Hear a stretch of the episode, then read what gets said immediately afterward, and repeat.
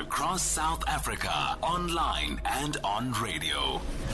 SAFM, let's talk. Eight minutes to eight the time. Good morning. You may remember last week we spoke to the Minister for Cooperative Governance, uh, Thembi Nkadimeng. She was talking about new regulations that will make it illegal, a criminal offence, if a councillor disrupts a council meeting. Now, I remember particularly the conversation was around the definition of a disruption. You can imagine the arguments about all of that. Now, the DA in Tshwane wants to lay or is laying criminal charges against EFF councillors about what happened during their council meeting last week. Kwena Moloto is the spokesperson for the DA's caucus in Tshwane. Kwena, good morning. Ah, good morning. Why are you lodging criminal charges against EFF members? Uh, so we laid uh, criminal charges against the EFF councillors on Friday uh, for violence that took place in the Tshwane council chambers um, during the council meeting on Thursday. Um, we've submitted video evidence um, as well as uh, medical um, reports um, uh, as a result of uh, DA councillors being assaulted in the council chambers by members of the the EFF. Um, it's uh, completely unacceptable. Um, it shows that uh, they've got a complete disregard for democratic institutions, um, and uh, we we have also written to the speaker on multiple occasions um, to um, yeah, uh, ask for the protection of DA councillors um, in the council chambers because this is not the first time that this has happened, uh, but uh, due to his inability to, uh, in any way, shape, or form, uh, ensure our safety, we've we've had to escalate the case to SAPS.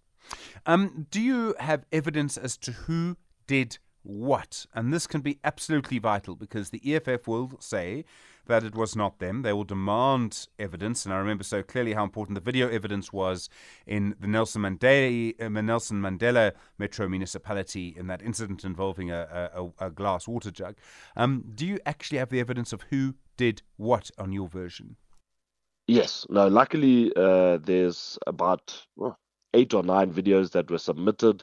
Um, uh, there's a video of the EFF's uh, leader inside the council, Ramabodu, um, hitting uh, MMC uh, Themba Fosi with a helmet. Um, there's there's there's a lot of video evidence of about uh, five EFF councillors uh, where you can very clearly and visibly see them assaulting members of the the DA caucus. Do you believe that if you lay criminal charges in this case, it would stop violence happening again in the Tshwane caucus or in other caucuses?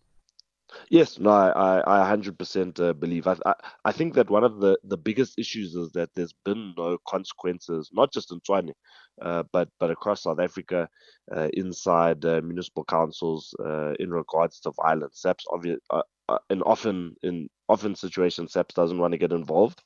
Um, but but I believe that we have very clear evidence. Um, I, I, believe that uh, we'll be successful inside our case, um, and I believe that it will send a very very strong message that uh, inside council chambers, the safety of councillors uh, needs to be ensured. It's a space where where we need to debate uh, where we need to, to pass reports that, that serve residents, and you simply cannot have that space, uh, yeah, devolving into into violence.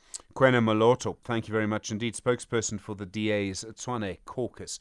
Well, there'll be different views on this. I recall in the Western Cape legislature, we spoke to the EFF on the issue of disruptions. They said that they had not disrupted that particular proceeding, but we've seen disruptions from ANC councillors in the past and other places as well. And I suspect the definition of disruption is going to be uh, very interesting. We'll let the court proceedings play out there. 086 0002032.